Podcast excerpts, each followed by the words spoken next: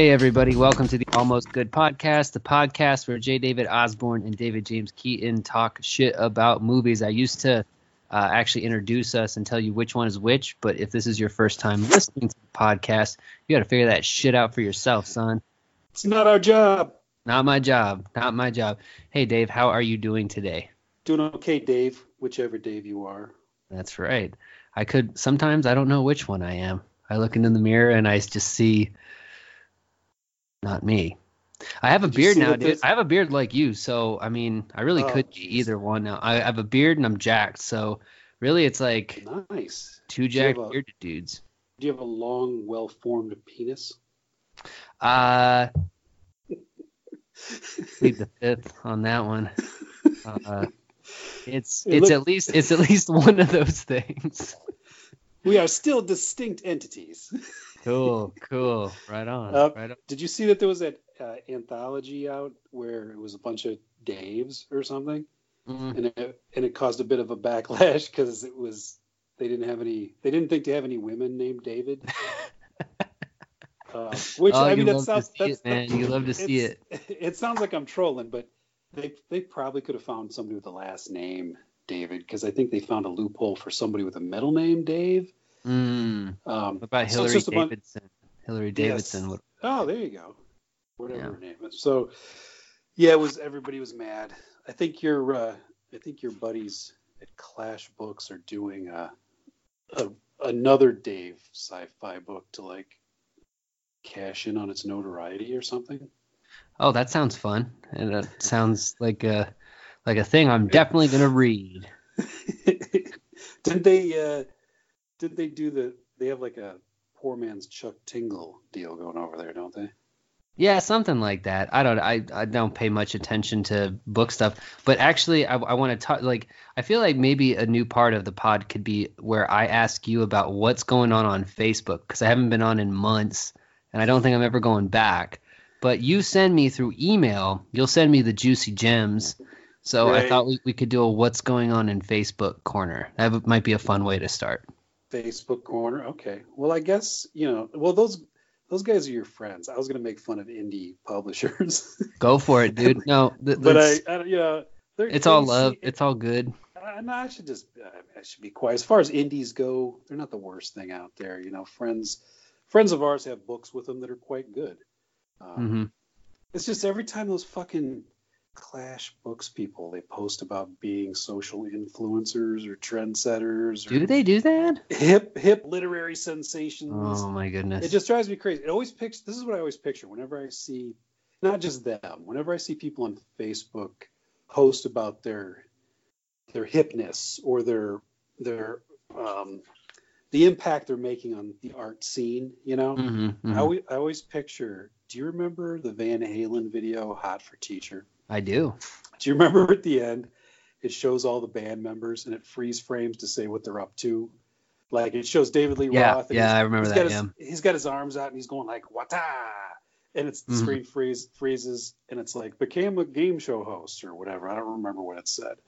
Um, what what I always picture is like the people on Facebook doing that kind of like "Wata" thing, but then like I imagine you know, like you like imagine somebody in a fucking panda head or a, or a dude in a dress playing guitar and the screen freezes and goes the screen freezes and goes wata books with no distribution. Screen screen freezes wata sales ranked at 4 million. Wapow Oh, books amazing. have cool books with cool covers but they die on the vine. You know, I just keep picturing every time I see a picture like that I picture the the freeze text in hot for teacher right, right. Yeah, me see me personally, dude, this is why I'm getting into I've been looking at um thatched roofs lately and they're really nice and it's kind of a dying art. So I was looking at it and I was like, man, maybe I'll fucking learn that- how to thatch a roof or something. does that involve tar No. No. Okay, I'm thinking of something else. I I did roofing. Mhm. Um, I will say if you do roofing, you're more man than I. I did it for one fucking day. Mm, Uh, mm. It was one of my one day jobs. I have a, quite a few of those, but roofing kicked my ass. Um, Mhm. My brother was doing it, and he said, "Hey, we need more roofers." Um, and I guess they need new more roofers every day, which should have been a red flag. Like, what's happening to your roofers? Yeah, exactly. and uh, it wasn't that it was dangerous; it was just hard. I was just tearing up a roof and then running a wheelbarrow to the side of a roof and dumping, dumping shit over, which doesn't sound that hard, but at the some like even if you're just uh, as high up as a roof, it's like you're on the surface of the sun. Mm-hmm. And then when you got tar going on around you, you just start thinking, I could just jump and mm. I would end and I could just end it all so that yeah. I could get out I could get out of these last six hours because this was a huge mistake. That's weird. So. I think I think stuff like that every like 15 minutes of every day. it's really weird. Um, no, but the, I guess the reason why I brought up the thatched roofs is to actually to tie into what you're talking about, which is one of the things about being off of Facebook. I see a, a few publishing world things on Twitter, mm. um, but it's nowhere near like the volume and the uh, kind of insufferable insufferability that it is on mm. Facebook.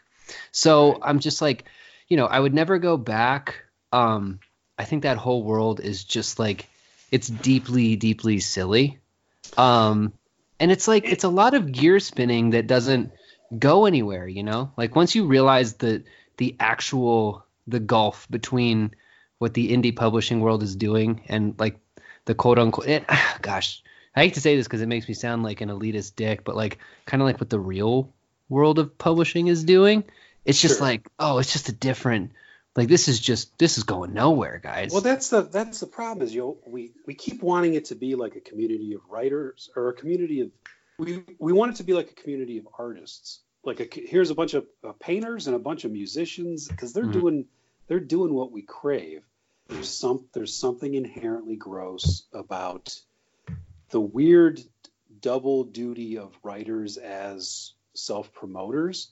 Um, yeah. And that's I mean I guess that's the same with bands, but for some reason there's no stigma, and I, I don't know. I just I keep thinking to myself. Well, I think it's it's if I could just jump in real fast. I think yeah, that this is because when bands do it, um, I mean, everything about a band is just kind of better than being a writer because you're promoting a song that's at the most, if you're not, you know, some kind of prog metal group, it's like four minutes long. You know what I mean? So the commitment that you're asking from people is minimal. And also, when they're doing promotion, it's either for a new album, which again, very short, can probably be listened to on Spotify, um, or they're doing it for a show, which is fun. You can go out and hang out with friends and drink beer and listen to cool music. I think a part of the insufferable. Uh, I really can't say that fucking word. I can't. It's tripping me up every time, dude. But the part of the insufferability of uh, online indie publishing thing is that they're they're hawking a product that uh, we all like. I know, you know, they know that like people aren't gonna look at. So it's kind of like you're wasting my time. Does that make sense? Like yeah, and it, yeah, and people keep doing it, and I do it too. I still, uh, you know, it's like, oh, five people might have done that. The last time I put up a post that was that would probably be considered a blatant plea to buy books, mm-hmm. somebody somebody bought one, and it felt like an accomplishment just because everything else I did on Facebook that week really didn't do anything except spread negativity. Sure. And that felt yeah. and that felt like I don't know. Like I was thinking about this the other day. That I mean, if this is truly Facebook corner that you're inventing here, I love I it. No, I'm I'm totally into this. This is great. I think I honestly think I've solved Facebook, and this didn't even take like uh, I don't know if I mentioned on the show before that I have been over on their campus. And I've you bent over on their campus? What? I, I did. I bent over on their campus and went and slid right down into a ball pit. um, but no, I've honestly, I think I've solved it. I think I've solved it in a way that if everybody did what I, am going to say right now, it would be a positive place or it would be a, a valuable place. Okay. Because I, I, I honestly do think there's value in social media. I don't know if I'd say that if I still had any physical friends. like, I don't know if I'd still say that, but I'm stranded in California surrounded by fucking avocados, and everybody I know is like in Ohio. You're mm-hmm. fucking I don't know where you're at anymore. You in Texas now? That that's correct. So, yeah. So at this point, I'm like, social media feels like a connection, and, even in the most pathetic way. And so I was trying to think like, what? Why does it exist? Like, what? What is good? Is it? I'll, and here's the here's the good. I think for one thing, everyone who has exes out there, former relationships, or anyone anyone who even said the words, you know, like I don't think I ever really loved you. If there's someone out there in the world who said that to you, Facebook is great because they can see that you're doing better than them, right? Or they're Right. doing better they're doing better than whoever they chose over you. I think Mhm. that is that is important work because it think of all the layers you'd have to do to get that sort of information in front of somebody and still prove to them that you don't give a shit anymore. Like, well, you'd have to show up to their house with a briefcase with like a dossier Yes, inside. exactly, dude. And that's what we used to do back then. We used to have to, oh, excuse me, here's this, here's this success that, you know, you must not have heard about. So at least that, I think that does important work because people need to know that when they've, when they've left you, they need to know that they've made a big mistake. Right. So that's that's valuable. Um, the biggest problem with Facebook though is when somebody makes an accomplishment, they make an important accomplishment, and then they become the same one who's reporting it.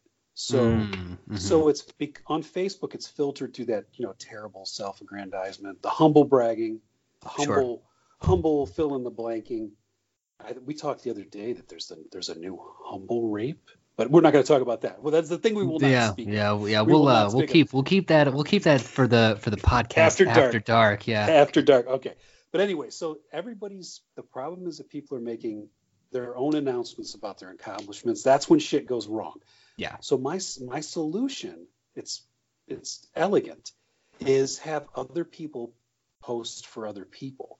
You can Mm. only be on Facebook if you're you're and it's not even it can't be somebody you know. You're like designated I mean, there's there's problems. I haven't worked out all the bugs because I'm just thinking of it right now. But like Yeah. strangers on a strangers on a train, you know, they switch murders. They're on the train and they say, "You kill my wife and I'll kill your girlfriend," and then there's no there's no motive, and then they become the least likely suspect. So everyone they when they post about other people's accomplishments, they're the least likely to inflate its worth, and Mhm. that's where things go wrong.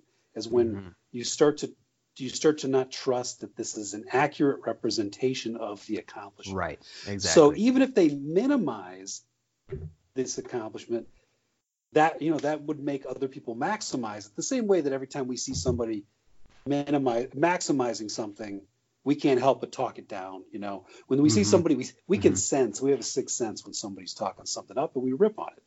Um, anyway, so yeah, we we swap posting responsibilities, strangers on a train style. I think that would solve it. Maybe. I, I think it would probably solve it too. Yeah, no, that would be really good because you're right. There really is no way to get around this conundrum that you've mentioned. So when I'm on Twitter, I um I mostly follow people who don't follow me back. I go down rabbit holes of people who talk about just weird philosophical stuff and they all have Mhm. avatars that are like cartoons and they don't have anything to sell, you know? They're just Right. they're people who work a dead end job somewhere who have things that are on their mind and they're saying stuff and I'm like, "Oh, okay, this is this is excellent." Right? I read a thread recently. It's called a base food thread and it was this person who basically said fats, carbohydrates, proteins, it's all made up by the government. None of it's real. Eating is alchemy. And I was like, that's crazy, That's but I like it. But I like it. interesting. I, I I was saying this the other day about Twitter and Facebook that Twitter kind of bugs me because of the. I mean, I consider myself a negative person, but the there's What? a relentless. Come on, bro. but there's Come a on, there's bro. a cynicism on on Twitter that I can't keep up with sometimes. I Mhm. feel very very quaint and very folksy when I'm on Mhm. Twitter because Oh, there's yeah. this sar- there's this sarcasm upon Oh, it's vicious, man. Yeah, it's vicious. And it's But that it's like that a- goes back also to, to who you follow, right? So you just don't follow. Like I right. got vicious I must have the followed the unfollow wrong button. people. Yeah.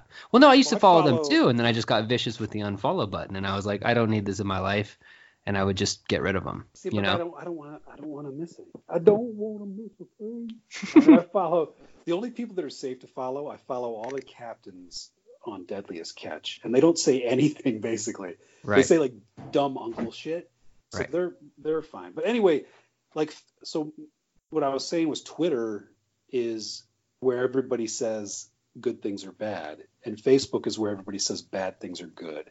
Oh, interesting. And- That's that's that again. That's very elegant. That is very elegant, actually. That's a good so way of some- putting it. and sometimes I kind of, you know, I can't be around.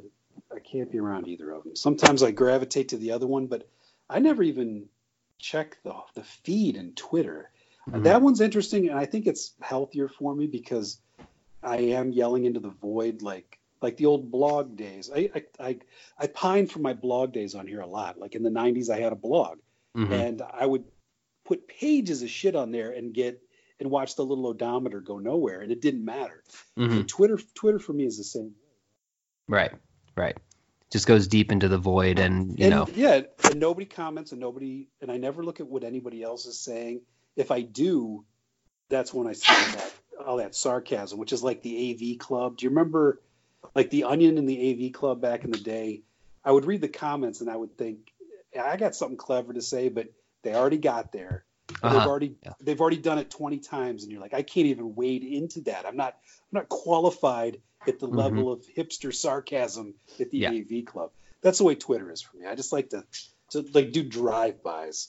No, and I love that. And that's again, that's those are all the people who I follow. I would never in a million years uh, even think about commenting on any of these threads because you do start to feel unqualified. And I think that that's actually what people uh, are actually looking for and don't even know it. I think we're all Mhm. looking for some kind of professional, you know, no matter what it is that we're I mean, the TV figured this out, right?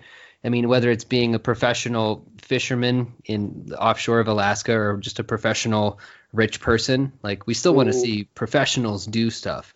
And there's a professionalism to pe- these people who know stuff about. Sorry, the dog's gonna start barking because people have come home. Um, my not my dog. My dog's not here right now, but we have this little midget chihuahua that likes to. Yeah, that sounded that sounded small. That's not the dog. it barks like this. It's it's like almost human. It's it's eerie. It's kind of uncanny. Um, but no, but It so, sounds like so of the, go ahead. I was gonna say it sounds like what was that uh what was that old website back in the day that had like the little the real cheap cartoons on it. It's got like a name too. They had the little Homestar plot. Runner. Close. What the fuck was the name of that? It was one of the first ones. Mhm. Uh, but anyway, it had a lot of cartoons where people would kind of go, ah. Oh, yeah, yeah, that yeah. seems like, ah. Yeah, but yeah, Rat no. Chicken, peop- rat. Do you remember Rat Chicken was on rat there? chicken? No, is this this was on E Bombs World or what? Yes, that's the one. Okay. eBaum's World. Okay. That dog. That dog sounds like a cheap animated eBaum's World cartoon. That was what humor used to be on the internet. It's like, look, it's a pe- it's a penguin that goes like boodly doo, and fucking neck beards are just ah, and they, they still are. Um, no, but But, you know, no, I, I see. What, I see what you're saying. People, people want professionalism, right? So, the, so when I follow people online, it's people who know. Like, I follow somebody who knows a lot about horses. well, somebody who knows a lot about professionalism. roofs. It's. I think it, for you, it's it's a professionalism in another profession. That's what. That's the draw. Right. Like I can't. Well, but there I are no but get- professionals in writing, dude. That's the problem. Is that there are no ret- like it's it's a you, it you is can't a retire from it. No, it's it is a it's it's it's a joke profession and kind of a joke hobby and everybody who's in it is just like pretending that they know what they're talking about when really it's there are rules and every single one of them can be broken and you kind of go off feel it's kind of like i wouldn't follow like a person who was really into like reiki healing or like chakra healing for the same reason where i'm like this feels to me like something that you can't actually get good at that you just have to kind of just already be good at you know Yeah, I- there's for some reason there's it's real easy for them to start teaching you stuff. We've talked about this a million times. Yeah. Like the, the Oh, the- boy. The, the teaching is what drives me nuts. But what dri- I also can't stand like the I, the same way like it's hard to imagine in well I guess it's it's not what I was going to say isn't accurate. I just don't like the the the way the hierarchy exists based on your success because that is not necessarily the quality Right. or like perceived success like one of the most one of the least popular things i ever post about on facebook is my zz packer watch okay and it's where i keep track of zz packer's career Mhm. um, she had a she was the darling of of uh, short fiction oh is she the is she the stealer no, she. What do you mean stealer? No, she didn't plagiarize anything. She. Uh, it was. What was the book? Uh, Drinking Coffee Elsewhere, which is one of the worst titles, but people loved it because it said nothing. Right. Um, but she she won the was the Whiting Award, Whiting Award, whatever it's called. Mm. Um, Guggenheim Fellowship recipient. She was she was named America's Best Young Novelist by Granta or Granta, but she didn't have a novel. She was. Uh, this is not a joke. Not a joke. She was named best one of the best young novelists in America, but she'd never written a book. right. So what I what I keep track of because I'm a monster is how long has it been since she hasn't written that novel that she got the best novelist award for? The problem is, Mhm. I, there's like a hundred people in my Facebook that are friends with her, and I think Yeah. actually know they actually know her. right. So I'll be like, ZZ Packer Watch continues. 16 years later, has she written that novel? She has not written that novel. How many? I've written four books and shelved them all. You know, and it's and uh, it's just fucking crickets because it's Yeah, nobody wants to say anything. Yeah, No I would get that anytime they- I would be basically the stuff that you and I talk about both in private and on the pod. That's what I like about the podcast is that like people listen to this, right? I have the numbers, right? So so people are actually listening to this and I know that they're silently uh, you know, of course some of them are going like, "Oh, you motherfuckers," but a lot of them are sitting there going, "Yes, yes." But none of them have the fucking balls to just press the like button. You know what I mean? Like they can't they They can't be seen like it. We talked about this before. Yeah, The they got those the lottery, lottery tickets, tickets. dude. Get- and I learned a new word today, by the way. I was reading. Uh, it's a long story, but I was reading uh, letters that Andrew Jackson wrote, um, and he's trying to get this guy to fight him, and he calls him a poltroon. A poltroon. Have you heard this before? I've never heard that, but it sounds. it's not a slur. good. It's not a slur. It's not a slur. It, It just sounds means like it's ugly. It just means complete and utter coward, right? So that's what they are. They're a bunch of poltroons. I I bite my thumb at them. Those poltroons. oh fuck. yeah, dude. But Uh, hey, so um, so that's Facebook corner. Um, Facebook corner. We need to put some. Fa- dooba-doo. what would Facebook music sound like? It would be Oh. like uh, just I was gonna say like screaming. Just, screaming Oh, you. actually, no, dude. I had one more point that I wanted to touch on. Sorry, one more point. So uh, you're talking about um, success as a metric of of value, you know, and I'm just Mhm. thinking about any forum online that has people devoted to a particular genre of music. You will never in a million years see any of those people be like, "Well, this this record sold this many cop." Well, unless it's like you know Kanye West or you know Nicki Right. Minaj or like idiots basically do that. But in most like cool underground music places, they're not like, oh, the new Wreck and Reference album sold this many cop. Nobody cares, dude. Nobody Mhm. cares. Like success is not a metric of value to these people, Mhm. and I don't get like. It makes me want to like slap people in the face when knowing everything that we know about the publishing industry and these people should know it too and if you don't you're stupid. And i'm not complaining about this. I'm just telling you that you people that this is the way that it is. It's like people succeed in publishing based on a lot of factors. Being able to write is about 15 down on the list okay? Like there's a bunch of stuff involved with like who you know uh, how much money you have what schools you went to and what kind of circles you run in all that has to do more with getting a successful book published than actually being a good writer. Okay, you can Right, be a yeah. you can actually be a terrible writer and still, if you have enough of those 14 things that are above number 15, then it's cool. So like when they say, well, they're successful, so don't be a hater. Like they're better than you. I'm just like, oh my god, dude. All these people who go online all day and are like, capitalism blows and capitalism sucks, and then they're like, I just saw the new Marvel movie and it was great. And also, look at this writer who's very successful with this company. I'm like, you're talking out of both sides of your mouth. You have no coherent worldview whatsoever. You are a boot licker. And you will say anything that you think will get you all this cosplaying, by the way, about people who hate capitalism, while they are the Mhm. most rabidly involved, actively involved in entrepreneurial capitalism in the fucking saddest way you could be involved in that is enough to just just make you want to kick something, I guess. Yeah, and that's why you have to picture them freeze frame. Wata! What's and, then, and then the text says ranked five millionth on Amazon. yeah, exactly. Or ranked even even higher, and you look at it and you're like, oh god, Twelve It's- it- subcategories. it's a piece of shit. It's it's the it's the girl on my face or whatever, you know. It's the new girl on the whatever. Um, But you were gonna. T- Yeah. You know what? I I am curious about. You vanished for like a month. You were. Did you were? Where were you? You were in London. Is that what? Oh yeah, I was in London. Yeah, for a little bit. Yeah, Rios and I've been planning a trip for a while.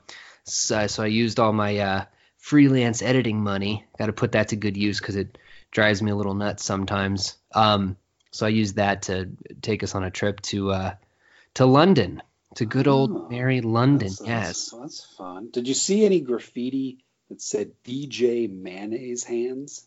I did not. What's who's Okay. DJ Mayonnaise hands? I don't know. I I saw that when we were in Paris on our fake honeymoon. We used her one of Amy's conferences as an excuse to go over there after our marriage. Uh, we saw it everywhere. DJ Hmm. Mayonnaise Hands. I thought maybe it was a thing, like Kilroy was here, Oh okay. or or uh, there was a yeah. Um, I thought maybe you had the scoop on DJ Mayonnaise Hands. I don't. No, I don't, but I'll I'll look into it. Um, yeah, no. So we we go to London. Um, we went to the British Museum. I saw a lot of cool artifacts, which for an archaeology nerd like me was a big deal. Saw mummies, Oh yeah, saw, uh, ancient Mesopotamian. Indiana Jones. Fuck yeah, dude. Fuck yeah. And I saw um the Queen of the Night, which is that Burney relief, right, with like the woman with the owl talons, Oh,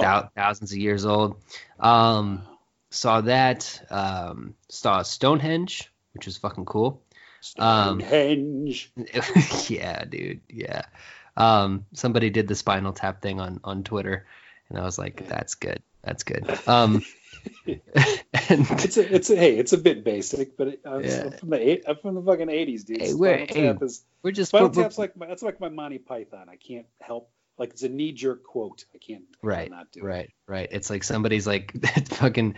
You just see somebody uh, in an airport just like turning the volume knob on their iPhone up, and you're just like you're you start shaking and steam starts coming out of your ears. And I can't does do it go up to eleven? Does it. With the Um, cats meow. Well, did there's some interesting Um, things, man. There's some interesting things. Like so, we went out uh, for drinks one night, and there were um, there were just. Uh, you, have you heard of whippets? Do you know what I'm talking about when I talk about whippets? Those little Yeah, nitrous yeah, that was- oxide they did, canisters. they did those back in the day. And they're Those were lip, lips. all over, all over the ground, dude. Like London gets lit off of like people are walking around with balloons in their mouths. Like I guess whippets are completely legal in England, so people are just fucking sucking nitrous oxide up into their skulls and tripping out for I don't know what three seconds, four seconds.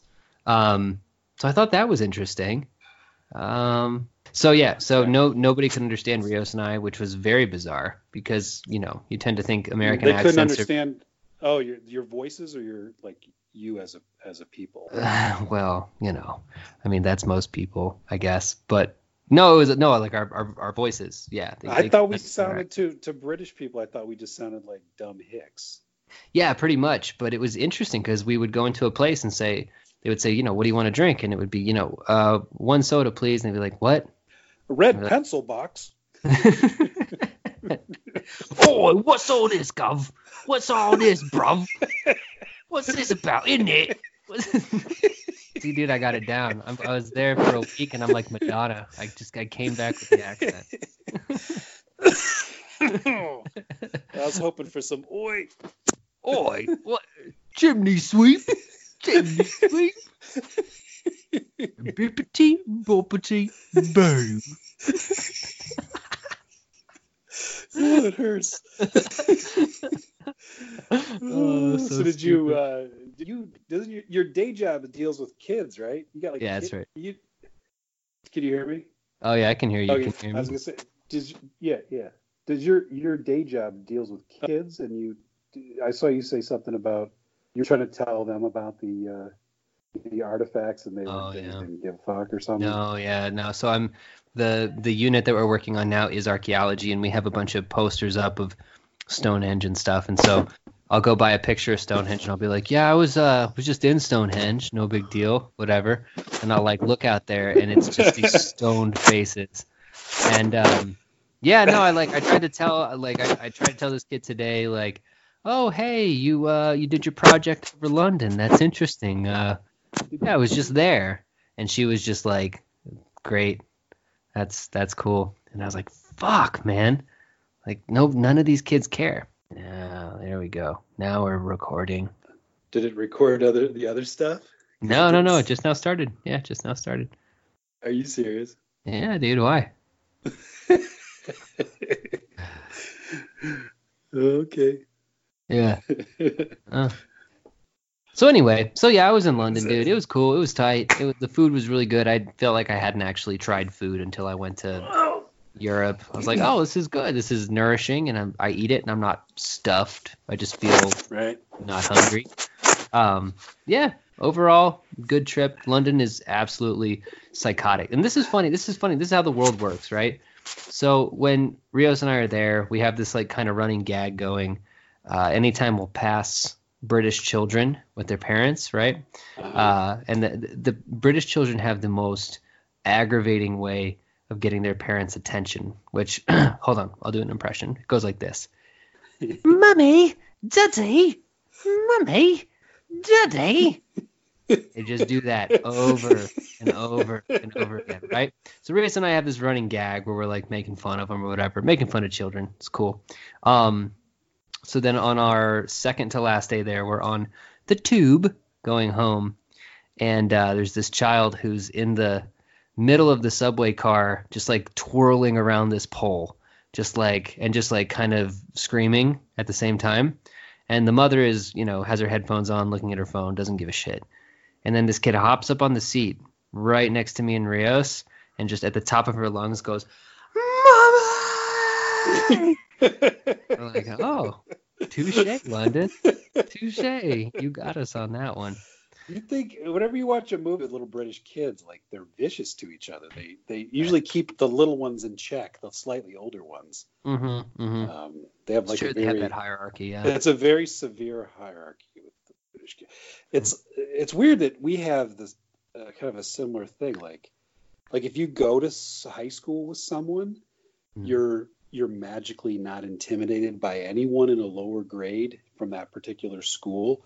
Like Oh, out in the yeah. world, you, you know, you, you'll meet people out in the world that you don't know could be younger than you or older than you, or and a lot of younger people could be these monsters. You know, you would Sure. avoid confrontations with, or like, but even the biggest, most successful, intimidating dude who happens to have had like a kindergarten cutoff birthday a couple months, uh, you know, before yours or after Mhm. yours, and Yep. so he he was in ninth grade when you were in tenth grade.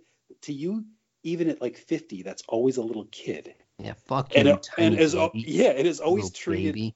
treated as such. Mhm. Oh yeah, no, hundred was that percent. fucking dude. Did I tell you about that guy who um, uh, he he started stalking me on Facebook because I had dated his his current wife. Oh, and- you did tell me about this guy. Yeah. Yeah. Yeah, and I didn't realize that he he was like a year younger than me. Um, but you wouldn't know that looking at him. But to me, like uh, I just can't help but make fun of him as a little kid. This Right. you know, this like dude's in his forties. Right. But, but to me, he's this little fuck, and he's I think he's outweighs me by about ten pounds at this point. But hmm I just keep driving him just bonkers because I just don't take his his like attempt to show dominance seriously. I just keep fucking with him. Right, and it's I one of those wanna- things too, and it's funny that that's what gets guys goats too. But I get, I totally understand it, you know. But it's like you, you, you fucked, you fucked her, you, you fucking fucked her. I But hate you. see, but that's not even like I'd like to just get in his head with with weirder stuff. Like if I lived by him, I, if I if it I don't know, or I could call him up. I would just like to whisper things to him like, "She named my penis, dude." you know, just like shit, like because that stuff that stuff digs in deep. That's like a tick in the brain. Oh, it does. I'd have, if somebody did that to me, I would actually be buying a plane ticket, not to London, but I'd be buying it to to fucking where you live. I almost said it. I, I don't know. If, you shouldn't, because that guy will come and kill me. yeah, exactly. And I was like, I'd be going to fucking kill you, dude.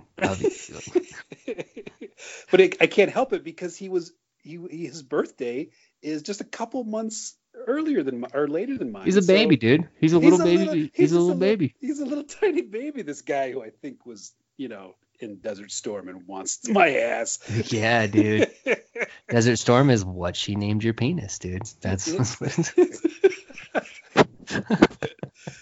Uh, Operation Serving Freedom or whatever. I mean, this dude could be special forces, but he was he was a grade younger than me, so I could always just beat his ass. I'm sorry, that's the way that's the way the world works. That's the way the world works. Yeah, no, I, yeah. I mean, I I found that out when I got out of high school because I went to a kind of not a rough high school, but it was a rough town, you know. So we got Mhm. some of the runoff from some of the rougher schools, and I don't know if I've told this story on the pod before, but we had there's this kid named Kennedy, and we would fuck with him mercilessly because he had bad teeth and like his dad killed himself or something, so he was ripe for just being mocked, you know Oh, and no. uh and so like we would like put it like and this was this was consensual this was around the time that jackass was really popular so we would like redo jackass stunts and kennedy was always like the one who he was taking the nut shot you know he was the one who was getting in, into the shopping cart and getting pushed into the porta potty and stuff like that but yeah then he grows up and he kind of gets like gangbangery right probably as a result of our behavior you know yes, directly a result of your bullying. But go Yeah. ahead. and it's like every time you see him, it's you're, you're just like, "What's up, you little bitch?" And it's like this dude's definitely got a gun, and he and he wants to kill you. Like he's he's he's Yeah. coming to kill you. Like, but um, at least you never you never dated his like his his, his future wife or oh whatever. so god, you're no, he, yeah, that he, dude, he dated because that's a different dogs. sort of. He dated different sort of- dogs. Yeah. so- there was a guy. This is this is sort of vaguely related. Um, I'm only telling you this because I couldn't express like my anger for what happened to to Amy because she wouldn't understand it, and she was telling you know this is thought- being recorded, right? This is on a podcast. know. Okay. know. But she she's too busy to listen to these anymore. But yeah, Right. she thought she thought she was telling me a nice story, and I was just instant fucking rage when I heard this. Mhm. She went to get went to get the oil changed with the baby in the back seat in the in the car seat. She goes down to the whatever the the local equivalent is to Jiffy Lube here, and um, so this fucking guy just starts like telling her his life story while he's checking the checking the oil and checking the fucking Mhm. thing. Mhm. And so she's so she comes back and she's like, "Oh, this, this it was so so so nice. This guy was talking to me about how he said, um, you know, how old is your daughter? Eh, And uh, she's she's beautiful. And he was telling me that he said, "Oh, my wife was pregnant with twin girls, and their names were Hope and Esperanza or some shit." And so immediately, I think Esperanza is hope in Spanish. Right, So yeah. interesting. and so so hope and hope and uh but and then the guy said yeah but she aborted him and, and i'm thinking this first of all this guy's a fucking liar because that's not that's not That's how a tall shit tale works. right there. that's a fucking tall tale so immediately why does somebody lie about something like that and Right. then he starts saying oh it's okay it's okay because my wife right now i think she's pregnant you know she just missed her period but you know it's it's been like you know nine years since uh, the since hope and esperanza are gone and and but actually and i'm homeless right now and blah blah blah and i'm like first of all why did you even engage in this conversation with this fucking dude And she's got a friendly face, dude. She just got a friendly and it- face. and to her she thought it was like you know this this connection about parenthood and to me i'm thinking this was just some fucking grease monkey behind the fucking car Right, right. just trying to like get something you know whatever Mhm. it was whether it's the a- our address because he's going to move in with us i don't know because Right. the home dropping the homeless bomb at the end of that was, Right. i mean there- there's so many red flags Dude, Um, people are just constantly running scams, you know. And Yeah, if and and, so- if and if you don't look out for it, if you have this kind of view of the world of people being nice, it's like no, everybody's running a fucking con. So Yeah, I just got to figure out what the angle is. Yeah, and it just, I mean, it sounds like, you know, out loud, it would sound like I'm being territorial or something. And it's not that. It's just, I want to yell at this. I want to be there and say, you know, get to work, dude. What are you telling us this for? Right, right. And, you know, and she's like, oh, it was nice. You know, I thought it was a nice time. And, but then she goes, you know, it did get pretty intimate pretty quickly with the conversation. I'm like, well, that's kind of why you shouldn't talk to people ever, right? like like they're just fucking bullshit artists. They're like Yeah. leech. Whether they're leeches for an actual tangible score, what they're definitely doing is they're leeching off attention. You know, Mhm. it's like they're Mhm. like Jif, Jiffy Lube emotional vampires. Like change the fucking tire, and you bullshit artists just quit trying to like draw the fucking emotion out of the situation so you can just you know anyway rant over. Yeah, stop trying to fuck my wife. I, knew it. Would, I knew it would sound like that, but that's not what I'm saying. It's right. Like, don't take the. You don't get to have even the emotional energy of Right. someone I know. Yeah. But anyway, anyway. That's cool because that's a whole new level of possessiveness where it's like, Shut up! It's not what I'm saying. That's not what I'm saying. I'm. That's not what I'm saying. Plus, there's a don't, don't you fucking emotionally fucking hold hands with my wife. oh, it's shit. funny. You want to talk about this Uh, fucking uh, yeah, TV sure. show? Yeah, sure. Well, there was other TV shows. Did I meant to ask you before you left? Uh, Uh-huh. Did you see El Camino? Did you see the Breaking Bad movie? Do you have any? interest? No, no. I okay. So here's here, here's my hot take about El Camino. Um, I will admit that when I first saw the trailer, I was interested. I was like, oh, cool, it's coming back. Then I started thinking, I'm like, wait a minute. This is like me if I was like a Marvel dork and somebody was Mhm. like, hey, we made a, a movie about Thor's hammer. You know, and I was like, "Oh much. shit, I got, I gotta fucking see that." And then I was like, "Wait a minute, this is all part of the bullshit Netflix, Marvel, Uh, You're right. industrial complex and i was like i'm not watching this you know the breaking bad's one of my favorite tv shows of all time but it finished it's done i'm not going definitely back it definitely had a conclusion i would say i think you ought to watch it in a in a background entertainment sort of way. But it's not you're right that it's not good. It's unessential. It, you're absolutely right. It's unessential but it's not as boring as like the deadwood movie okay. you know? Like okay. it's it's simple enough. The the dilemma of it is so incredibly simple that i kind of enjoyed it. Mhm. um, do you want me to tell you what the dilemma is? Yeah do it he the last we saw Jesse Jesse he jumped in the El Camino and he was tear assing it out of the white supremacist camp right? You remember? Sure. I And do he's just kind of he's kind of weep weeping and crying because going woo! Yeah because they like broke him emotionally. He finally gets out. Um, he wants to go to Alaska with the with the identity uh, uh, d- um, like give you an identity guy who was played Mhm. by Robert Forster. I didn't even remember that. I totally forgot oh, yeah. that. oh yeah Um, the same guy who got Walter White his Alaskan identity. So he goes to give the guy this money, and he's like, "You owe me another small amount." It's it's it's very payback where somebody keeps going around saying, "I just need eighteen hundred dollars," and they're like, "What?" That's such a stupid small amount. right Um, so that's so that's kind of entertaining. He wants to get eighteen hundred dollars to get to go to Alaska. So it's just it's literally like the la- the next two days of his life to Mhm. give you some closure with Jesse. Mhm. And you know, I i hate it it's it's kind of perverse the way they what they decide is important enough to spend two more hours on. Like, do you remember the weirdo villain Todd? The guy with, do. he looks like a like an ugly like Matt Damon, Ma- yeah. Matt Damon. Yeah, Yeah. somebody ought to cast them as brothers. I've been saying this for years, but hmm hmm it's so perverse. They spend 75% of the runtime on fucking weirdo meat face Todd. i And thought he didn't die in the show he does. He gets strangled by Jesse, but this is all takes right. place like in a flashback of when he was in the cage. So you get to see him spending days with What the Todd, fuck like Todd taking him to dispose of bodies and shit. And like, I, I think there's a bunch of throwback gags, but I don't remember Breaking Bad enough to get them. Like they're paralleling Oh. something about. Do you remember the beginning of Breaking Bad? Jesse and Walter White, they they have to kill somebody, and Walter White strangles him with a belt, and then they dispose of the body in like a bumbling way. The body dissolves and falls to Right. the roof, and mm-hmm, so that's kind of they do a mini version of this of that with Oh. Todd. There's a belt strangling. There's bumbling around disposing of a body, and I think it's a callback to the show, but I don't care enough to that's check. That's dumb i hate it And it and like I don't know, but anyway, the point is they kind of like in Game of Thrones. Remember Reek?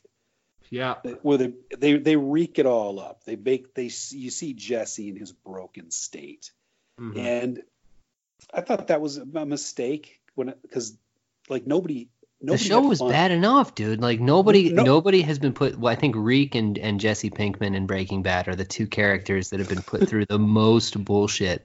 and on- nobody on has fun show. with the that season of Game of Thrones is the least fun watching Right. watching that dude get all reeked, you know. Oh, for sure. And so anyway, there's like Walter White, uh, spoiler, uh, he there's a cameo with him, and clearly they must have told him at the last minute because he's wearing a bald cap, which they then have drawn little stubble on, and it looks like a, he's got this bulbous, stupid head. So that was stupid. That's tight. Um, but uh, yeah, I don't know. They. Do you want me to tell you the one action scene in it? I, I feel like I want to ruin Sure. it for you. So no, I'm not. I'm not gonna watch this tape. Okay, so he when he's in the cage, do you remember when he was in the cage? He was on a leash, and they, he was Yeah. running him back and forth. So he's running back and forth on this leash. The, this welder comes in, and he's like, "I got to make these these joints more secure for the guy on the leash." And he's saying, "There, that ought to do it." And the white supremacists are saying, um, "No, man, he can get loose. Look, I can pull on this." And he's like, "Nah, man, you're not going to break my welds. My welds are great." And they start arguing, and then the white supremacist is like, "Well, I'll bet you money that he could break free if he ran really hard." The welder says, well, "I'll take, I'll take that bet." And then Jesse runs back and forth like a like an animal trying to break You're kind of fading in and out there, dude. You there? There? Oh, can you hear me? Can you hear me? I can hear you now. Yeah, yeah, Okay. yeah. So he's running back and forth trying to break his leash to bet the welder that his welds will hold. Fuck. You there? Hello? God damn Hello? it. There you God are. Damn it. God There damn are. it. Hello? Can you, can you hear me? Yeah, I can hear you. Can you hear me? I can hear you. Is this right. is this the gods of Skype don't want me to spoil this? So anyway, so he's so he's running back and forth. Yeah. He's running back and forth. The welder then he sees him later in life, and he recognizes him as the guy who made him run back and forth. And they ha- that's like the villain is the welder. This is so dumb, dude. yeah, This is and so stupid. it's so they make a bet to like have a quick draw bet. He's like, I'll bet you, I'll bet you that your eighteen hundred dollars, I can pull my forty five as fast as you can pull your twenty two. And what's so dumb about that is that the white supremacists made the bet earlier. So if you want to at least give the welder a certain quality, I Hello? don't think. Oh fuck! Oh, there we go. All right, there you are. Sorry. It's just it's this thing where like you just you keep you you're like talking and If know, you're saying, like, and then the welder- about- dude, if you don't want me to talk about this, all you have to do is say so. You don't have. no, don't now I have to do want to know now I want to know what happens with the with the uh, quick draw. There's, you're not. You're not coming through. Uh, I you don't have to pull that card. no, tell me tell me what happens. My point was that they should have made the welder have the idea to make the quick draw bet because, well, he does. I don't even know what I'm saying anymore. The, they should have given him at least the quality of being like a gambling addict or something. They didn't do. They didn't do that. So like somebody makes the other bet and then he makes this bet. He he wins the quick draw thing. You know, of course he does. He gets the eighteen hundred dollars. He goes to Alaska, and then they play. They play a decent song. I think they, the the show was always good at playing fun songs. You Uh-huh. know, Uh-huh. but it's like the it's like the fucking dead the Deadwood movie. No re, it, no reason to exist. But at least with this, everybody acts normally. In the Deadwood movie, no one acts the same. The Mhm. Dan character acts fucking weird. Right. The guy who plays the shop owner in Deadwood has since become like this new indie crime darling. So it's like weird to see him now. You, Uh-huh. know, you know that you know what I'm talking about. The guy who was Yeah. in like Win- Winter's Bone and Small Crimes and Right, right, right. Yeah, um, John Anyway, John Hawkes. That's John that's John the, Hawkes. that's yeah. That's the guy. Yeah. And there's a weird thing about the Deadwood movie too, by the way. You remember the newspaper guy? The guy who like uh he's kind of this pudgy weird he's the principal, Yeah, I yeah. think, in Ferris Bueller, right? Yeah, So- he's in Rav- Ravenous. I know that. So guy. he's uh he's only I think he only has one line in that show, and the reason why is because between Deadwood ending and the movie airing, he was he's a convicted pedophile. what the fuck? Yeah, dude. Yeah, yeah. So he's still in the movie, but they're just like you could have uh one line Wow, and, and no more. Isn't that weird, man? That's fucking weird. He looks like it. He's a He does. corpulent fuck. hmm Did you see the new uh, the new Creep show? No, no, did not. Is it good? It eh, no, I mean it half half sucks. I saw the free first episode, and um, it opens. It looks like a video game menu. It's so cheap. There's no. It's like it's missing narration or something. Yeah. It's this weird cheap kind of deal. Mhm. The the adaptation of Gray Matter kind of blows. You ever read that story? Guy drinks yeah. a lot of beer. yeah, yeah, yeah. Yeah, Mhm. yeah, he- they do that one. It sucks. It's okay to to remember. Like I read that in high school. I love that story. So to see the adaptation, I guess, is kind of fun. Um, the better of the two is the Josh Malerman story, Mhm. uh, where it's a dollhouse that has the little dolls are doing weird shit.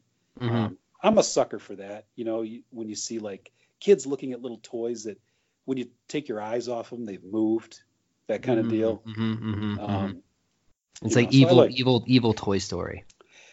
Yeah, it's kind of yeah, except there's it's it's a little more bizarre. The one day the little girl looks into her dollhouse and there's a tiny severed head in there that's got like a creepy face on it. Yeah. She's like, what? She's like, what the fuck is that? And all the little dolls kind of react to it, and Uh-huh. it keeps the little head keeps moving around, and um, she goes to the to the toy store and buys like a, a police doll, and then puts Mm. a cop in, puts a cop in there, and then she comes back and the cop's head's gone. Whoa. And so yeah, so the shit gets weird. That's cool, and then, man. And at one time she gets mad. This is a, another spoiler. She gets mad and she flicks the little head out of the dollhouse. And it goes under her bed, and she looks under her bed, and now it's normal size because it's in a bigger house. Oh Jesus, that's So cool. that- yeah. So that stuff's kind of cool. You know, I kind of liked it. Um, yeah, yeah, no, that that is, and this is from uh, Mr. Bird Box. Yes, Bird Box. I think that guy hates me now because we said the movie Bird Box sucked. But I mean, I liked the book. I admitted I liked the book, but Right. ever since right. we called it Turd Box, I can't. I can't get him to laugh at my jokes anymore. I just imagine like he's just listens to the pod and hears Turd Box and that that little uh that little Kangol or that little news newsboy cap that he wears is just like spinning around on his head. oh But yeah, if, if you have the if you have the free the opportunity to watch the free first episode of Creep Show, um, it's I guess it's worth it's worth sitting through.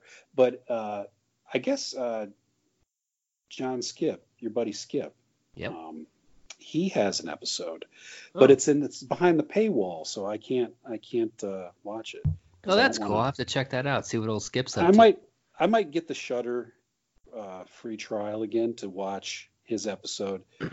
He's a pretty cool dude, so He's a very cool guy. He's one of the nicest people I think anybody will ever meet. Like Yeah, seriously, like you just meet him and uh, he's just like, he's just like, let's be friends. Yeah, it works. Like Yeah, totally. he- he's such a nice guy. We played pool at that uh, Edgefield, Edgewood, whatever Uh-huh. that name Yeah, bars. yeah. Oh, he loves pool. He rolls his fucking sleeves up, dude, and he I he, don't think he no, hustles. I don't think he he didn't have sleeves. There were he took his jacket off. And Oh, there, he, that's when you know he's fucking serious, dude. Yeah, That's when no you know he's sleeves at all. serious. When there's no sleeves at all, Skipp is ready to whoop some ass at the pool, dude. Yeah, I'm Um, sure he won. I'm sure he won. Yeah, it, he's but- pretty good. He's he's not a bad pool player. Yeah, he's all right.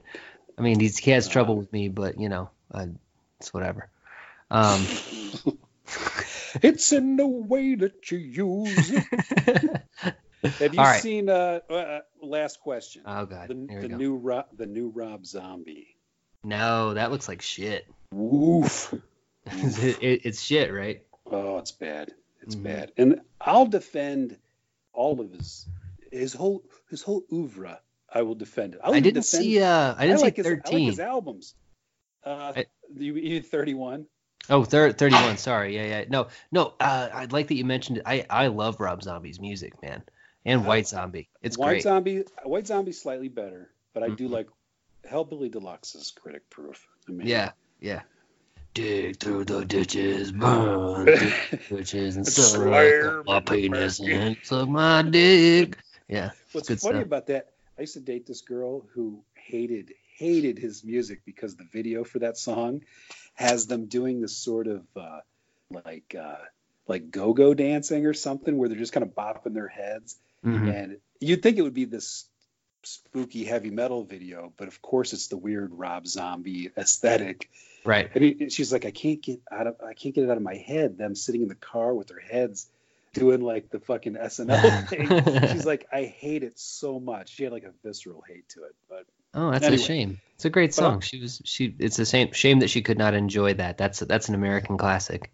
yeah, it was the least of her problems. But yeah, uh, 3 Mhm. from Hell, not good. Mm. Um, it's uh, they've got.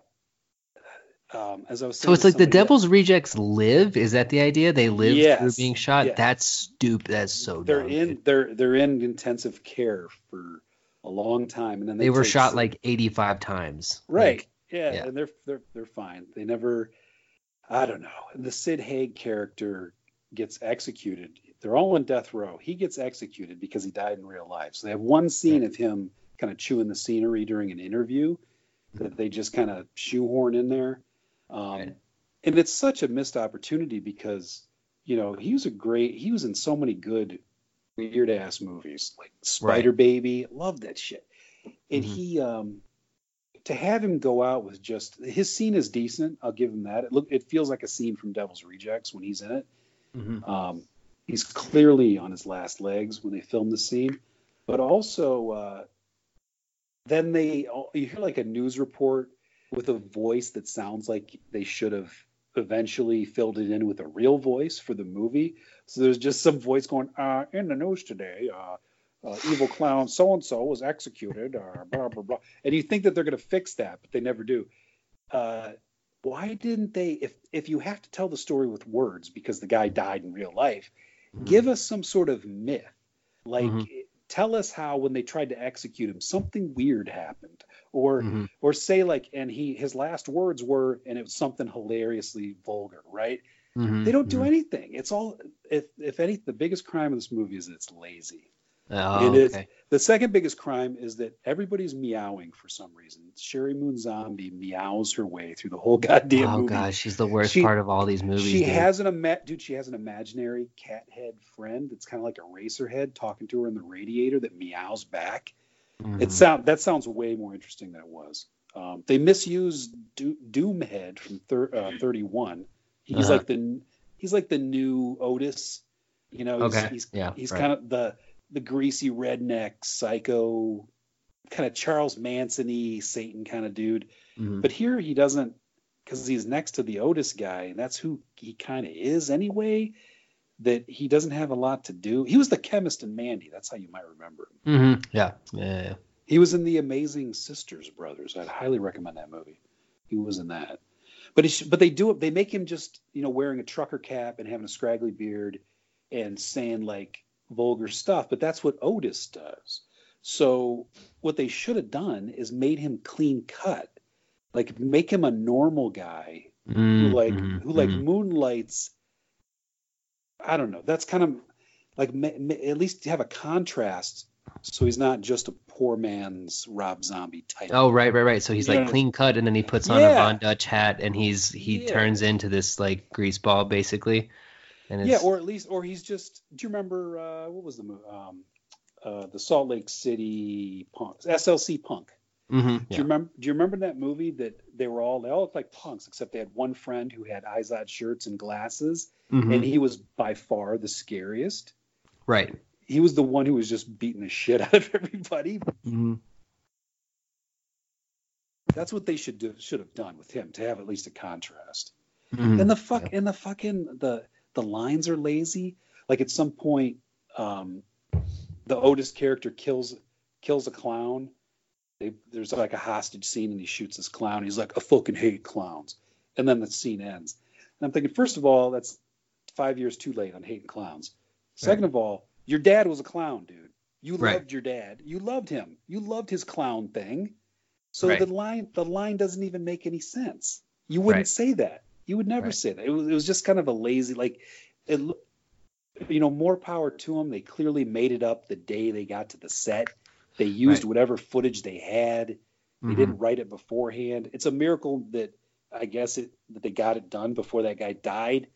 It, but it's I was so disappointed, and I would I'll stick up for his energetic disasters, but this was so lazy. Oh, dude, I actually, I mean, like, I really like his movies. I like Devil's Rejects. I I, like, I, I- like, uh, I really like Lords of Salem. Lords of Like- Salem is is actually good.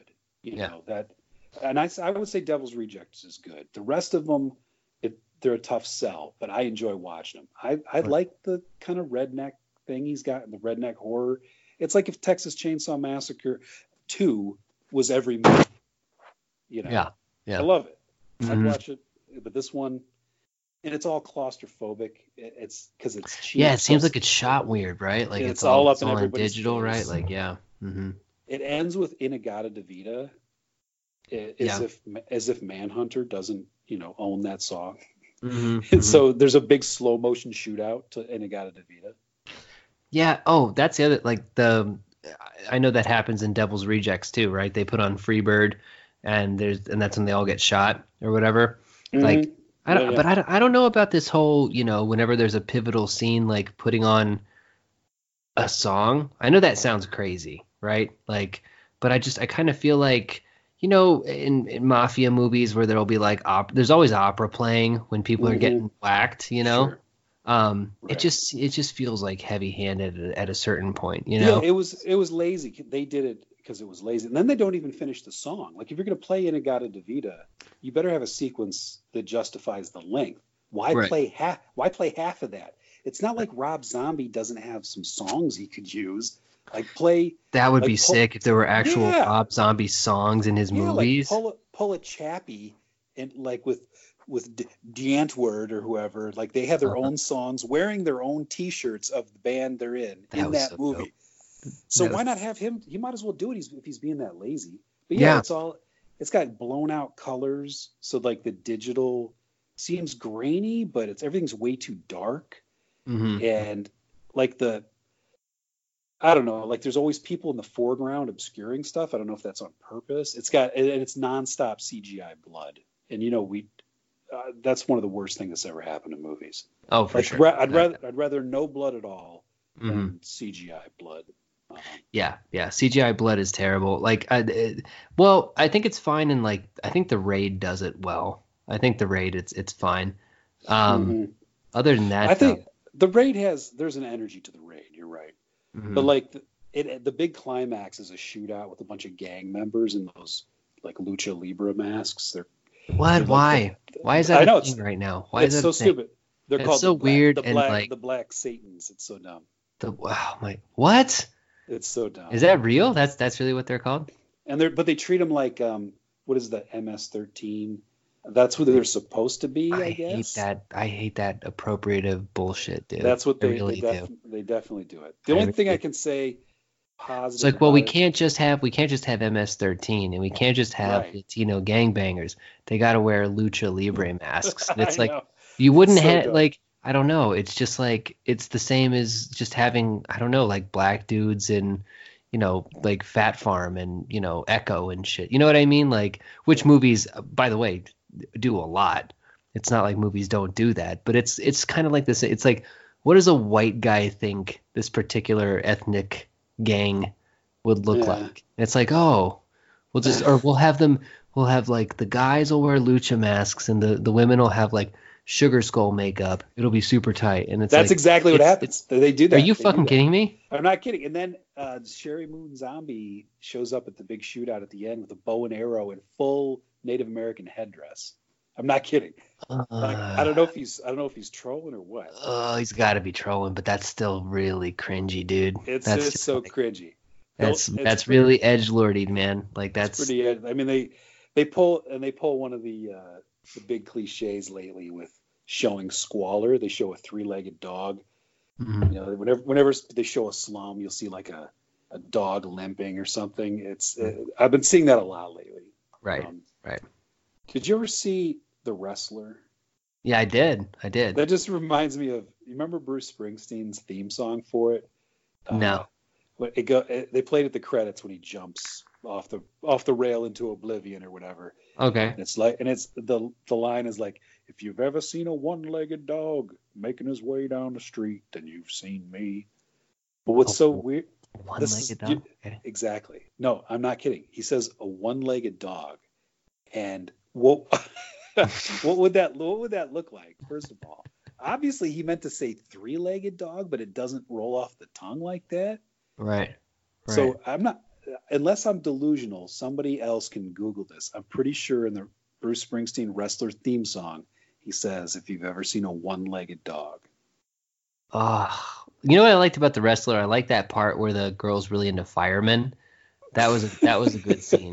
Remember, you remember what I'm talking about? Yeah, I do. I, I like that whole sequence because it shows what a fuck up he is. Like he misses her his his uh, his date with his daughter, and then that's the last straw.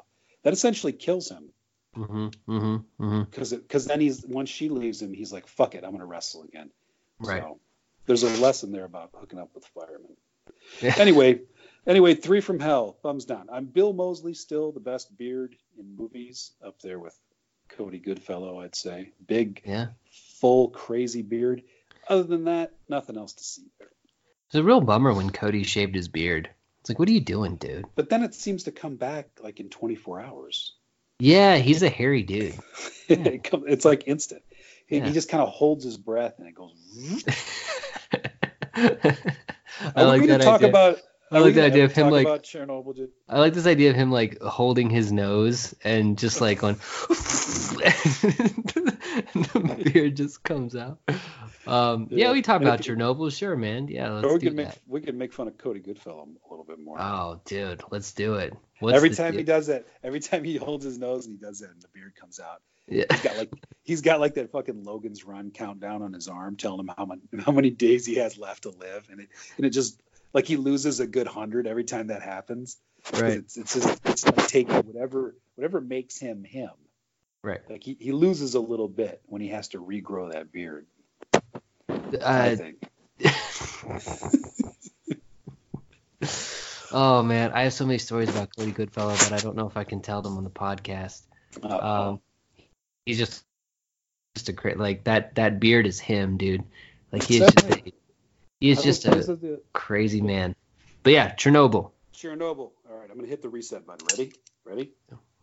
Oh, he's got the he's Oh. got the Lacroix. Uh, The La Croix. He's La le, he's Le Lacroix. Le La- Lacroix. La I um I was I drink a lot of Lacroix at work, right? The, the delicious. And, the uh, prefer, they're the preferred drink of DJ Mayonnaise hands. Yeah, well, it's funny you mentioned that because I was drinking them at work, and uh, you know, here in El Paso, I'm kind of like the only white guy in any situation, and uh, uh, there was one point where a coworker of mine was like in in front of the kids was like saying like, oh yeah, David loves Lacroix, he loves because I was like drinking a Lacroix or something, and then this one kid goes like, only white people like that, and I was like, yeah, that's true. Just want a little, just a little bit of fuzz. just a little bit of fuzz. I saw his tweet that was great. It was like somebody inventing carbonated water, and they like they drink regular water, and they think, what if this hurt? I like it. Yeah. Speaking speaking of hurt. Oh Chernobyl. yes, Chernobyl. Chernobyl. So you, Chernobyl. you saw it on a plane when you you watched a whole series on a plane. How does that work? Well, I guess well, you fuck, dude. I had ten hours, man. I had ten hours to, watch. That's to not bad. Yeah, so I mean, it killed, it killed half the plane ride. That's some. Would you agree? That's some good prestige TV. I think it was. I liked it. I was into it. Did you? Okay. I- oh no, you didn't like it. Nope. I thought you'd. Yeah, I thought you'd at least be very sad at like the animals episode. I thought that would be right in your wheelhouse. Like it would touch your your dog love bone. Yeah, yeah, yeah. The dog love bone. Okay, so yeah, I mean, like that You know, episode was I, fine. I have let, let fine. me quali- let me qualify that praise. I have a real problem with a certain aspect of it. We'll see if you get there first, but I did like the like the fucking cosmic terror of looking into that void, that mm-hmm. bur- burning shit. Like This is gonna be a good episode. This is gonna be a good episode. so, This is gonna be a great episode. This is gonna this this this episode is a complete. Folks, if you're listening at home, this is what we call this is what we call an almost disaster. Uh, all right. Dave feels like he's actually uh, podcasting from inside the Chernobyl reactor. let me set up. Knock him down then. All right. all right. It ha- it had the Oh God, fuck, man. All right, But so you we're, were- so we're we were back talk- now. I have listened to some podcasts in my day that have had some technical difficulties on them, but I don't know if I've ever experienced one that has more technical problems than yours and mine. You know how dope it would be if we could actually get like a good connection and some like good mics. I think the podcast would take off, dude. I think it would take off if our Well- quality was better. we're like the Harrison Bergeron podcast. You know, when he Mhm. has to he has to wear all the weights and he has like Right. a little noise in his ear to keep him stupid. This keeps Right. us down at the level of the rest of the podcasts. Okay. if we right. if we had a perfect connection, it would be out of control. It would it would make a, uh, an explosion in the swirling void, the equivalent Right. of Chernobyl, right. Right. Um, right. which I Right, which- enjoyed. Which, I enjoyed, and I feel like I'm getting, getting set up. I'm getting set up to, for a takedown. No, well, okay, so I like that. I just wish that there was more of it. So here's what I would say about Chernobyl. Like my first initial thoughts are that I think it works really well as a almost as like a documentary. Like I think I could have watched all that as a documentary and felt the exact same when I walked away, right? Because it lacks all the things about um, drama and art that I really enjoy, like What if, characterization. you, you saw it on a plane though. What if on the Yeah. plane they cut on a plane so that people don't get nervous in the air? They cut all characterization. They cut all effective drama from films. That you saw not true. That's you saw true. a Cliff Notes version of this excellent series because they couldn't trust that you'd flip out fucking John Lithgow style in the air. You got you Not saw Cliff. Notes version. Not even. Not even, not. dude. I saw. you, I saw all of it. I saw I all don't of know. it. I don't know if you saw it all. Did you see the sequence where those guys were like they were playing Russian roulette with those little uranium pellets? That didn't happen. That's not real. You That's it not didn't real. happen. It didn't happen at thirty thousand feet. You're absolutely correct. no, but I liked. uh, So like. I actually like when I walked away from it. I liked it because I felt like it was able to be a kind of again like a Cliff's Notes version of what happens when a nuclear reactor actually melts down. Like I feel like I understand that now, and that's pretty cool, right? At, at Right. the end of it, I'm like, I get why this happened. You know, it was both kind of gross on, on the part of was that David Thewlis? It wasn't, was it? Was that that that Russian dude, the the bad guy? Kind of looked like David Thewlis to me. he, he was he in that? You know, what it would make Looked, sense. he looked like the, he looked like the he looked like the bad guy. You know the bad like the that the mean I think uh, he just looked that like reactor him. operator. Yeah, I think he just looked like him. Dude, it is amazing if they had David Thewlis. Do you remember in uh, uh, the movie Naked? The, gen- the we talked yeah, about I Naked. love Naked. that is one of the all-time, I would say, top five performances on my my list of all time. And he has a Chernobyl Oh, yeah. rant. Do you remember? He's like, Yeah, this is this is how Oh, that's real right. real That's quick right. re- yeah real quick how shitty he is he some guy befriends the only guy who befriends him is a security guard who lets him sleep in the vestibule because he's cold he's this is a homeless asshole and uh he finally he brings him into his life and it's a big mistake because David Thewlis can't help but destroy everything around him. So this guy who is obsessed with the future, do you remember? He's going on that rant, and he's like, yeah. and he's going on that biblical rant. And he's like, what was the guy's name was Brian or something? He's like, listen, Brian, they're gonna tattoo your your your forehead with the with the fucking barcode. It's it's the mark of the beast. Fact. In the same Mhm. book of Revel- Revelations, the, they open the seal and this, the, they blow the trumpets and wormwood will fall from the sky. Do you know what wormwood means in Russian? Chernobyl. Fact. Yeah. Oh yeah. Yeah. Yeah. Yeah. Yeah. That's right. like, on, That's on right. August 18th, the planets of the solar system are going to line up in the shape of a cross, Brian, you great girl's blouse. Fact. Yeah. It's Yeah. fucking Oh, right. man, that movie. That movie. That movie fucking rules. But yeah, for the, the Chernobyl connection. But no, I mean, I felt like I, I felt- Go ahead. I don't. I, I was trying to figure it out the whole time watching it because you would, you, if you squint at uh, what's his name? It's like Dimedov or D- Damyadov, some Russian bullshit. But I was like, I was like, is that fucking David Thewlis? I couldn't. It was a plain screen, so it was very It it was small. He has a distinct voice. You'd recognize his like the kids today don't understand the the, the majesty of David Thewlis. They think of him Right. as the giggling guy in Big Lebowski or the Uh-huh. guy in Doctor Moreau, maybe. But in Naked, he's amazing. He's got his evil, little the evil prince and dragon. yeah, like maybe. th- those Yeah. things are all that, that's just a bunch of jerk offs to him. He the, his performance in Naked is one of the perfect performances. Do you remember his little like uh, the amoeba to fish, the fish to fowl, the frog to fowl, the mammal to mammal Yeah. to man, the monkey to man. Like his, he's like riffing and he's like, I guess some of that was ad libbed. And Jesus, means- I didn't know that. That's cool. can you imagine that dialogue that he's spitting out as ad libbed? Mm, mm-mm, mm-mm, mm-mm. So That's amazing. Well, this was has been the David Thewlis Love Corner. Um, this is, uh, and, and see, that's the other thing that would make this podcast so much better is that if I actually had the patience to just like add fun music whenever it was like you know the David Thewlis, and then we had him saying things like it means Ch- it's Chernobyl. You know, like that would be fact, fact. fact, fact. Fact. I might do it. I might do it. I might go get a clip of You fact. can do it. Don't hold me to that. So So okay, Chernobyl let- is, is is basically like okay. So there's a lot of uh, I didn't hate it. I didn't hate it at all. I just like when it was over. I was like, well, huh. Well, that's a that's a thing that happens. So I mean, saw it like a- I have you saw it it's in one a of those things where I- I- there was a compromised viewing position. It was not optimal for your enjoyment. it wasn't optimal, but like at the same time, it's kind of like I felt like, you know, the best character in the whole thing is Stellan Skarsgård's the Boris, Oh, he's Like- great. He's great. but but he's he but it's just, I think it just with like amazing actor. I don't think oh, any I'm losing. character I'm, I'm losing. well you. written. I'm losing. you. You're, you're How about now? How about now? better. How about now? better. Better. Uh, better, better. Better. All right, all right. But yeah, I don't. But I don't think any of them are actually well written. Yeah, it's.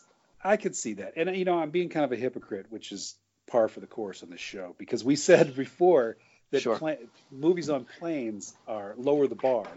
Like you, they sh- they don't have to be as good because you're stuck on a plane. It's like a library rental. So Mhm. I guess Mhm. it should have, if it if it was going to land with you, it should have landed better in the air than on the ground. But I was in the, I must have been in the mood for it because I was the only part that I didn't enjoy, and this is where I'm probably gonna just jettison all towards this film because what I didn't like Yeah, about it, what I didn't like about it was there's a certain character who never existed in real life, and Yes, it may it The may have been a, woman. may have been a woman. I know this is going to get me in trouble, but you know the fact that she's like, I don't know. I, I said this to somebody else that, like, I hope when she finishes her investigation, this you know this person who never existed in real life, that she just slowly fades away, smiling. you know, like Mhm. you, you, you've already you've already made this magical character who doesn't exist, bro. or she or she's like Bro, bursting. and there, bursting and there are the scenes crows. in it. There are scenes in it. So this is a character. Dude, check it out. So this Are is a person who does about not exist, right? You're going to talk about her, Her like, and, and there are scenes where she's like, yeah, there there are scenes where they're like, this is what's happening, and she's like, I graduated with a PhD. I know, and you know, and it's like this so Yas annoying. Queen It's- moment it's so, I know where it's, so like, where it's like, but this person's not real. I know this I know, person isn't so- even real. like they they, they, they don't tried to- exist. So the man's like the man's nobody's mansplaining to anything because he was actually quote unquote, technically mansplaining to 14 different dudes. Like you know what I mean? Like I know that's what I'm saying. People. That's what I'm saying, dude. It's Uh, like It was just they tried- like they just they, they just threw tried it in there. It's like I might I might be a woman, but I no, but it's but you didn't Right. exist. They Like you, to- you're not real. So they tried to hi- hidden figures. Can you hear me? Oh, can you hear me? yeah, Uh, they tried Yeah. to like hit Yeah. hidden figure. They tried to hear you. hidden figures it up. Oh, can Right. you hear me? right. God damn it. Where it's But, just but yeah, totally um, totally. but and also it's what's what's all what's also frustrating is that she's like, can you hear me now? Mm-hmm. Okay. What's also frustrating. yeah. no, I agree completely. I agree. With, no, whatever you're saying. This is the worst podcast ever, dude. This is the worst podcast that's ever been made. Go back in the house. Go back in the house and get some reception. Jesus. I was in the house, dog. I was in Okay. the house. I just Okay. I What I was gonna say. better out What- here. What I was gonna say Perfectly now. was. Oh, it's good.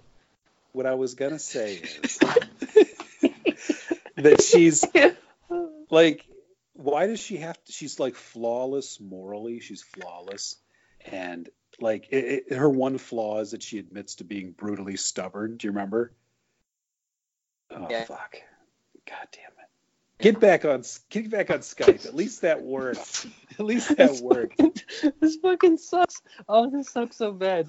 Oh, this is just the worst.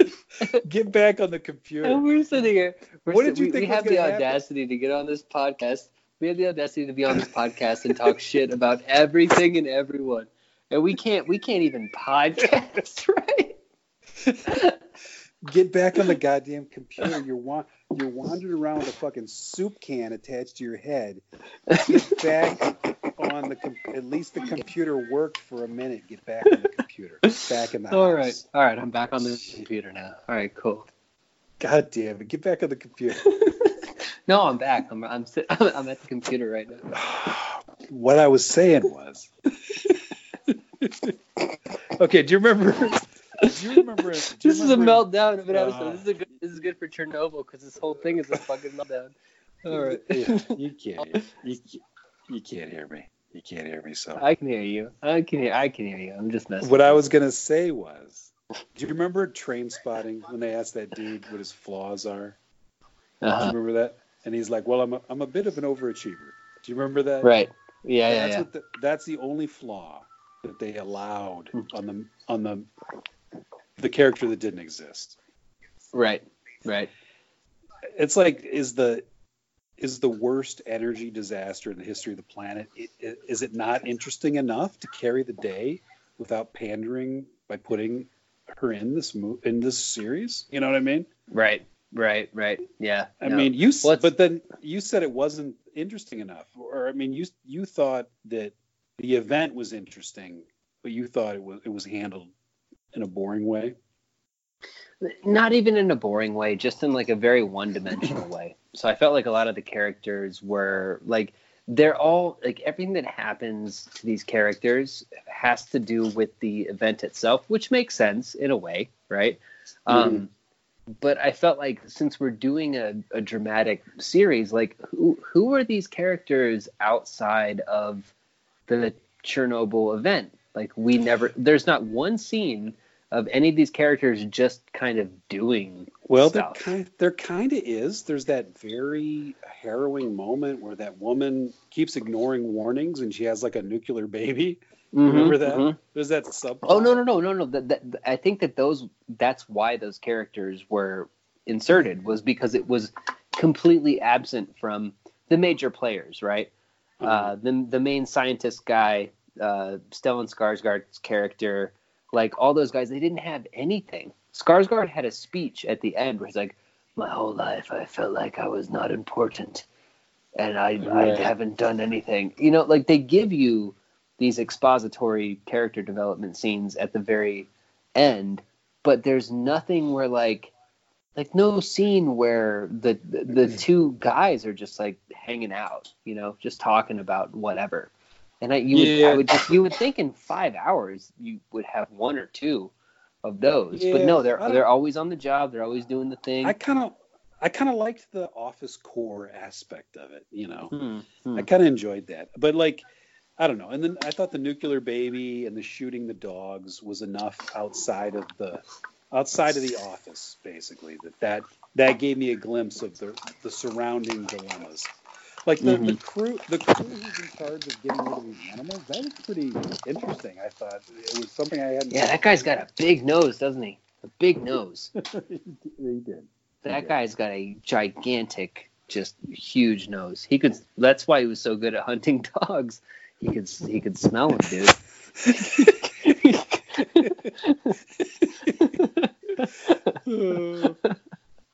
well, Yeah, here's the thing. like I- every I time I, want- look at that guy, I'm like, what a compelling face that guy has, though. For real. I Like, think I think that I don't want to go down as the. It seems like we always end up in some sort of position of ragging on, like, why do they got to have women in this? Why do they? Like, I don't want to be. I- I don't want to be misjudged on that topic because, like, a. I don't think people understand our level of hypocrisy that that uh, it move, the needle moves depending on what we see and what we don't see. Right. So what I don't think like people don't understand that it's the repetition that bothers me. mhm, That's the people trying to convince me that something that's bad is good. mhm. Like if if I something could be something could somebody could be saying something over and over that's amazing and that I need. They could it could be like, you know, oxygen is great. You'd love oxygen. And I'd be like, yeah, fuck it. I hate it. I hate oxygen. You know what I mean? Mhm, mhm. Yeah, yeah. so when when I talk shit about like last episode, you, you caught me when I was waking up, and I was like, uh, diversity. I'm so sick of diversity, and that's not that comes from somebody who, and this is this is me going to toot my own horn. All of our top movies were like involved some sort of diverse choice, whether directing or acting or uh, so or like look at our lists. Like I, Mhm. it's like Mhm. it's like whenever I start ranting about diversity, it's it has it's not because of the indie films that are brilliant, like Tangerine, Florida Project, Mhm, Jordan mhm. Jordan Peele's Us was brilliant. I got fucking I Mhm. got PJ, PJ Harvey's on my stereo right now. Like I put Rudy Ray Moore quotes on all my mixtapes decades before people thought Dolomite was Mhm. cool, right? Like why I why do I have to constantly and I'm talking to people who were thought that I was being annoying with the diversity thing. Why do I have to like sum up everything that brought me to that point, which is in my actual life that's the shit I enjoy. The shit I'm frustrated with is the big budget corporate pandering, the big the Right. the, the attempt to cram it into like into the I don't even know what I'm saying. Like Won- Wonder Woman. No, I know. I, I know exactly. let's what let's face saying, dude. let's face it let's face it Wonder Woman sucked, but it did it did Yeah. what it needed it did what it needed to do right. Unlike say Justice League, which had two the two top dudes on it, like uh, was Zack Snyder and Joss Joss Wendig. it that it's that What's sucked. gonna happen is we're gonna have Batman, and he's gonna be he's gonna be as mad as as a beaver with bees in his trousers. That's So- and that's something that also sucked like Wonder Woman, but it didn't do it needed to do. If that makes sense. Black Panther, Black Panther sucked, but it did what it needed to do. Compared to like Spy- Spider-Man: Far From Home, sucked, but did not do what it needed to do. Do you see what I'm getting at? What yeah. when you when you get people who are, who are like, you know, oh, a woman directed American Psycho and it was amazing, but you know, the, but the book is terrible. It's like, well, well, guess what? You fucked yourself because you can't. There, you can't. You have to love the book if you liked the movie. I think that Right. no matter how how many rhetorical knots you tie yourself into, you cannot separate the man who wrote American Psycho with the woman who directed the movie. And Mhm. the the fact that people are tying themselves in knots to like with this invisible scorecard is what's driving me up a fucking wall. Like think about all the, Mhm. all the we are fucking champions of diversity, dude. Leave no trace, we loved it. Mhm. Babadook, we loved it. Persepolis, we loved it.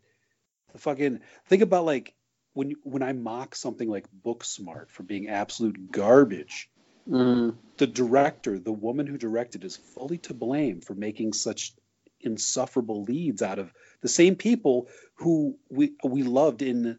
Well, at least I liked the one chick in Lady Bird and What We Do in the Shadows. She's great. For some reason, in Booksmart, she's terrible, and everybody tells me Booksmart is the greatest film of all time, and I say, quit, quit trying to fucking convince me something bad is good. That is when I, that that pandering is what I can't fucking take, dude. yeah. Yeah. I can't take it. Yeah. Yeah. Lynn- right. I'm, th- I'm thinking of them right now, dude. Lynne Ramsay, you were never really here, was in our top 10. Mhm, mhm, And, and that movie wasn't even half as good as her other movie. We Right. need to talk about Kevin. Jane Campion can do no wrong. I I'm just tired of like it's like the best example is when and then I'll then I'll drop this whole thing. The best example is like you like you have this you gently tease a liberal friend for some inconsistencies and people are like what's up you fucking nazi but then they don't they don't understand that you've actually threatened to murder a right winger hours ago on your cousin's facebook page you know what i mean right. Right. like when you come to what we're frustrated about it can you please just take it for granted we've already dealt with the actual horrible shit and that we're nitpicking all this hypocrisy and inconsistencies of people that surround us because we are part of that bubble that we are Mhm. surrounded by d- diverse films um i don't know i'm Yeah. i just No, I love just this, man. Yeah. No. I've No, just, I I've just wanna- letting you go, dude, because like i I'm, just I'm, I, I, I'm fist pumping, dude. I I'm just, with you. I'm just tired of. I was being pigeonholed as someone who didn't like diversity because of some shit we were saying on the podcast. It's like you don't even you don't fucking know me, bro. You know what I mean? Right, do you, right. Do you know the kind of movies that we champion on here? Do you have any idea you don't? Because when people like something like Penny Marshall's Big, and they're like, Penny Marshall is a wonderful woman's director. Get the fuck out of here. No, she's not. It made Hmm. billions, yes, but it's shit. League of Their Own is shit. You cannot convince me that Ava DuVernay's Wrinkle in Time is not shot with the fucking vision of an erectile dysfunction commercial. I'm going to push back. I'm going to push back on that. Her documentaries are great, but maybe they shouldn't have thrown those billions at her and told us she was amazing because she can't do a sci-fi epic. She hasn't. There was no indication that she should be doing a sci-fi epic. So when I say, I say, get the fuck out of here with Ava DuVernay as this the second coming of Spielberg. I don't hate black filmmakers. You fucking idiots. Do you Right. know what the movies I love? Do you have any idea who you're fucking talking to when you say that? This Mhm. mysterious person who is not there to defend themselves. anyway. No, Anyway. no, no, no, no. I'm, I'm, I'm 100 percent Anyway. with that. And it's just like Anyway. it's one of those. It's, it's. Can you hear me? Okay. Can you hear I me? I can hear you. I can hear you. Okay, cool. No, but it's like at the end of the day, what we do and what kind of like makes us not exactly fit into the whole, like, I guess, Twitter or Facebook sort of flow of, of opinions is that at the end of the day, like, we're looking at these movies and these books and, you know, and we're, and we're thinking, like, are these actually good? You know? Yeah, Like, that's at, at, at the end of the day, it's just like, are they, are they good? and it's not like I think that a lot of people these days kind of go to watch movies or go to read books and they're thinking about like all this backstory that came before like the book.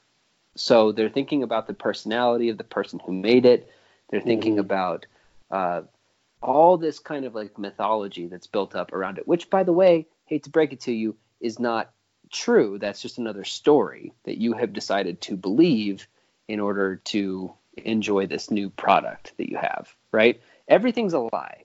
Nothing's real. So at the end of the day, like when you watch something, you can go into it and you can you can be primed to enjoy it based on these kind of uh, completely falsified uh, uh, battles that you think that this is a representation of. Does that And make sense? Very, I don't know how yeah, make and, sense. and, and very performative battles. Like, like I, I just don't believe that people like Wrinkle in Time. I just don't believe it. Um, Mhm, I, I don't. I mhm. just think I, I don't know. I, some uh, to the reason I'm losing my mind is somebody said to me, "Oh, you don't like diversity in, in film," and I'm thinking, do I have to do I have to create you from the ground up before you understand what I you know, and then give you my Yeah. can I just show you my experience with film on a screen so that you can I can get you up to speed? It's like somehow if Right. somebody inter- interprets one of my sleepy rants as hating diversity in film, you're a fu- you're a fucking idiot. Like clearly you don't know shit about me and my favorite films. You know what I mean? Like I don't do do I give enough? Sh- I was gonna say I don't give enough of a shit to set the record straight, but I just spent five minutes trying to trying to like beg the world to understand Bro, that some set that some- record. it's Put- put the record on, but I- drop the but needle, I sound dude. like an asshole. I sound like an asshole. I'm like, though some of my best movies are black. Like I sound like a fucking asshole, dude. but no, but like the reason why you don't is because that's literally what the whole argument is. Right? Like that's what the whole argument from the other side even is. It's so I the- mean, For I'm just clumsily trying to say the same thing that any sane person would have noticed for years that the worst soul and art destroying monsters are ruining film. And everyone Yeah. is like neutered into silence because they threw a fucking Asian woman in this movie. They're like, oh, here's an Asian woman in a cape, scissor legging villains into submission by grinding her groin on them. And people are like, yes, finally. right. It's like, are you fucking kidding Well, me? no. Well, so so what we're not what we're saying is not that crazy even. You know what I mean? Like at the so at the end of the day, I think that we could all agree on a few things. Number one, that movies, at least especially, to, I mean, forever, but especially today, exist to make money. So movies have always existed to make money, but now movies exist to make ungodly sums of money, right? So those movies are run by corporations that have a board. I recently, uh, as a side note, heard that uh, this woman um, who's, really awesome. She wrote this great book called American Cosmic, but she was a consultant on this movie, The Conjuring, which you Mhm. saw, right? Um, and she was there at test screenings.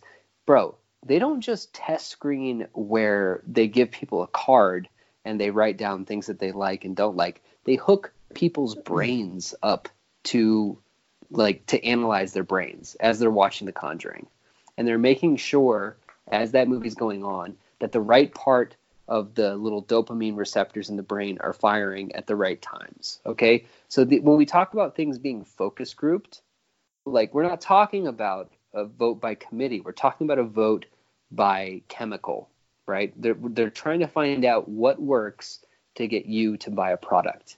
It's fucked up. So, so taking what we know about that, taking that we know that movies exist to make money at the end of the day, and we know that people who, who want to make money will use any, they will do anything to buy a product because their their jobs, their livelihood depends on selling you this product. They'll do anything to make you buy this thing. All right, so we'll take that, we'll shelve it for just a second. Now we'll move on to the fact that we know that the way that Hollywood works, and this is true, it's all it's all some kind of form of either extreme or mild nepotism, right? it's all you- who you know. It's it's a hundred It's percent who you know. Who you know. That's It's my 100% love- who you know. lo- mother love bone shout out there. Now, this this doesn't matter who you are, man, woman, black, white, whatever. You get jobs in Hollywood based on who you know. You get jobs based on whether or not you're in a certain social circle. And if you know that and if you can utilize that, then you can get really far. Right? It's a tool that you could use if you wanted Sure. to use it. Um, so basically what that means, and again, this is regardless of, you know, color, creed, whatever. What that's going to mean is that people who have the most talent are not going to be pushed to the front of these movie making. The people who have the most connections and the most friends are going to be mm. moved to the front. Now, sometimes those people who have all those friends have talent, and we end up with really good movies. Sometimes those mm-hmm. people do not, right? So you meld these two things together. These two things that we know to be incontrovertibly true. Number one, that they exist to make money, and that they exist to, you know, like uh, against all odds. They want to appeal to as many people as possible. And then we know that the people who are actually making these things are people who don't necessarily, not intrinsically, but not necessarily, they don't necessarily have talent. And you put those things together, and you might end up with something like A Wrinkle in Time, right? Where it's been Where- it's been workshopped within an inch of its life. And Oprah Go ahead. and where Oprah Winfrey plays a giant lettuce leaf. Right, And- where it's been workshopped within an inch of its life, and somebody who is clearly talented, not to say that this person was, is without talent, but this person who is clearly talented, who now, because of the success that they've had with the documentaries that they've made, have made the correct friends in order to acquire the funding necessary to do this thing. When those worlds collide, you can end up with a colossal piece of shit that has nothing to do with anything but the narrative that's put forward to make you watch that movie to make to sell the tickets will inform you that you're actually a piece of shit if you don't like that thing. Did that rant make sense? I don't know if it did. Maybe it did. it, I don't know. it made it made some sense. I, I think I follow you. Mhm. The, I mean that's where the diversity grumble comes from. Just like in a, like in the it's the most basic explanation is pushing shit movies on me and swearing they're brilliant, right? Right. You you're, you're talking about how the sausage is made, how it gets Mhm. to the point. It gets to the point before. Oh, can you hear me? Before Yep. the shit movie gets. To, you're explaining why this keeps happening to me, I guess. Right. Why I well when I one of the funniest moments I think from our last two podcasts ago when Rios was on, Mhm. and that was I was like, why can't racist monster Mel Gibson make movies anymore? Let's, can he can he please like let's put him to work. Let's let him let him do some good for the world. Yeah. I, I still kind of stand by that dude. Like Sure. like at least I don't know what I'm saying. Like he's he's right now he's been his purgatory is he's making movies with Cancel Fest Sean Penn. Like they get Mhm. to make they get to make movies together. Right. You know? Like, but don't, wouldn't you rather see monster Mel Gibson paired up with like Ava DuVernay and see what fucking beast comes out of that? You know, I'm trying to remember who it was that I saw recently. An author that I saw recently who did something. Oh, okay. I remember who it was, and I will not name this person. But they recently did a panel with Sean Penn. And so this person and Sean Penn went out and had drinks and all this kind of stuff. And, you know, they were chumming it up and all the pictures for Instagram and stuff like that.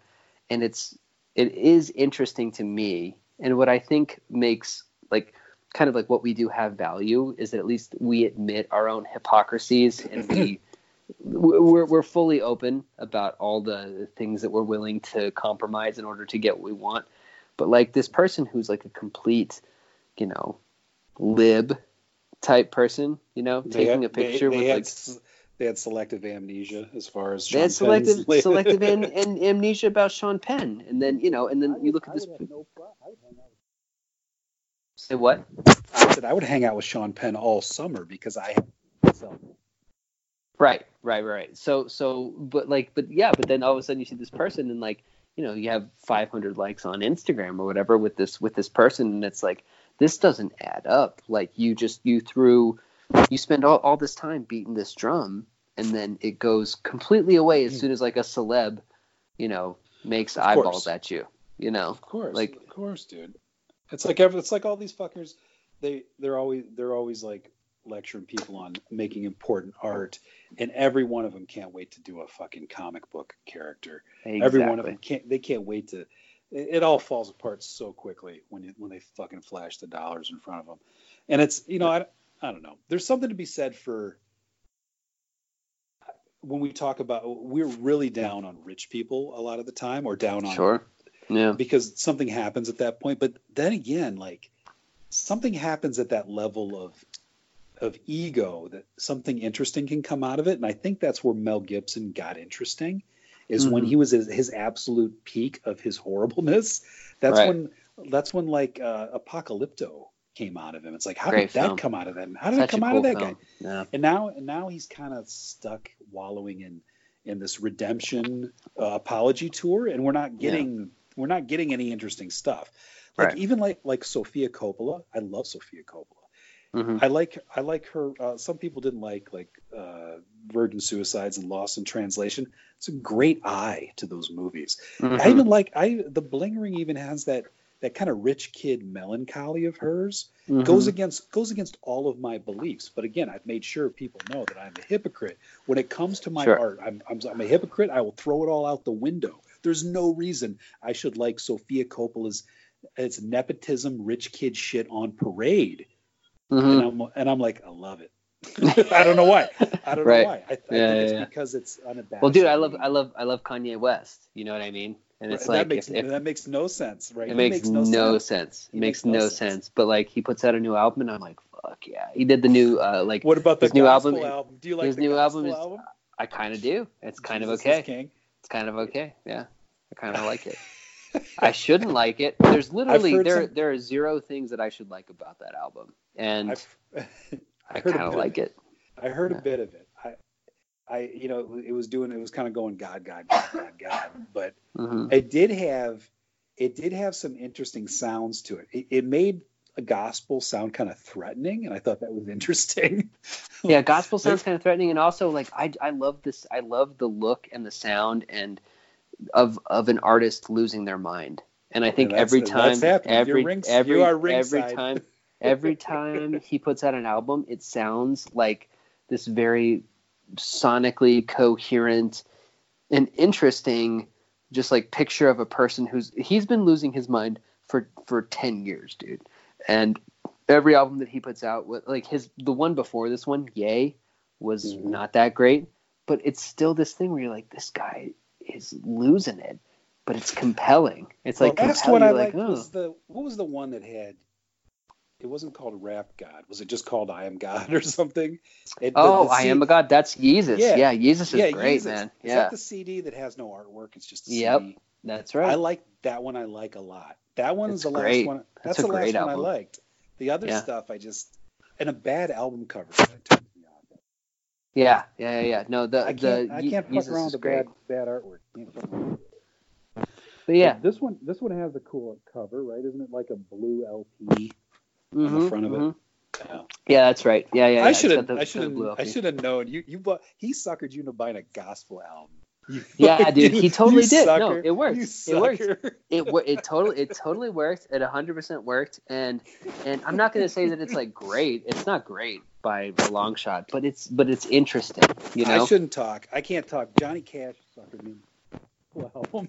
So that's true. Yeah, that's true. Yeah, I mean Johnny Cash has done it. Bob Dylan's done it. like I mean, Yeah. a, a lot a lot of people have gone the gospel route, but but anyway, so like yeah, no, I mean like I just like interesting weird stuff and a lot of I, my, I will throw my I'll throw my ideology out the window for good art. That's all I'm gonna say. totally 100%. That's all that like we are ride or die art art people. And if it's good, it's just good. It's like I don't know what to tell you. It's like, yeah, but you said all these things and it's like, yeah, I don't know. I mean, th- this don't- is good. I don't. We're making no sense. We're making no make sense. make zero sense.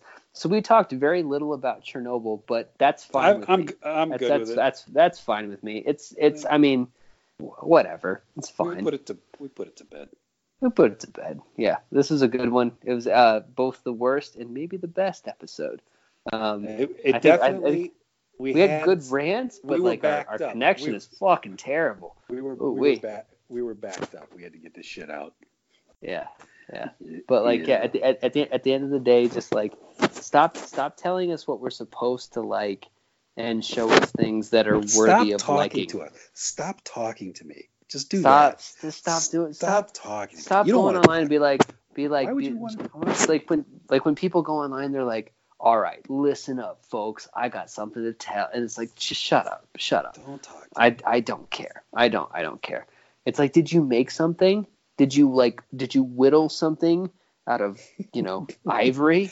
Did you like, thatch a roof? show- Did you thatch a roof? Show me the roof that you thatched. Other than that, I don't care. If you went to your dumbass job and then like went home and wrote a book about you know somebody throat fucking a sandworm or something like that, like I don't care, dude. I don't care about Dude, your fucking I tell you, dumb books. I, I, I books might are be. dumb, bro. Like books are so be- dumb right now. This might be the fucking Lacroix talking, but I feel like I feel like this might be. Eh, we're, the, to get us out of retirement to do an episode after this is going to be tough. This meltdown episode, the Chernobyl meltdown episode, feels like a, a satisfying conclusion. I think this Does was it? three three hours of gibberish. I don't know. I don't know. Yeah, yeah, it's mostly gibberish. But that's all right though. I mean, people people seem to like it. I keep looking at the stats. I'm like, people are fucking. They're not just, dude. They're not just listening to this. That's so they can snipe at They're- me later and say "Ooh, they're going back. Listen, dude, they're going back and they're listening to the old ones, which blows my mind.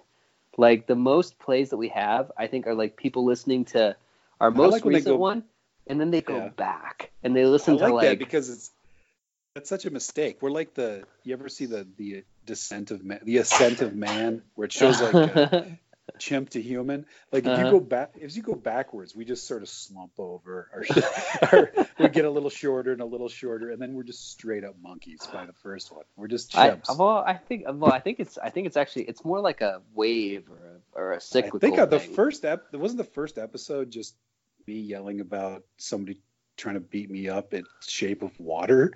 like it I wasn't think even so. it wasn't even a real we we hadn't Was Shape of Water our first episode? Yeah, well I'm saying we It it, was. wasn't as it wasn't as polished as this. Po- oh yeah, yeah. This is this is just this is going to be a smooth listening for all of our ASMR fans. Like, I think I think you can, if you listen real close you can hear him vape a beer.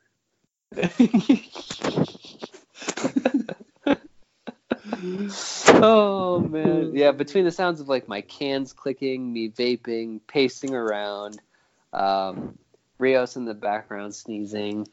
Um, yeah, well, she's she's asleep right now. She's got her face mask on, but can you just But, put yeah. the can you just put the, the microphone up to her ear so I can do some pillow talk. Some, can I do some? I want to do some pillow talk with your wife. Stop fucking trying to pillow talk my wife, dude. I fucking hate it. Don't fucking pillow talk my wife, bro.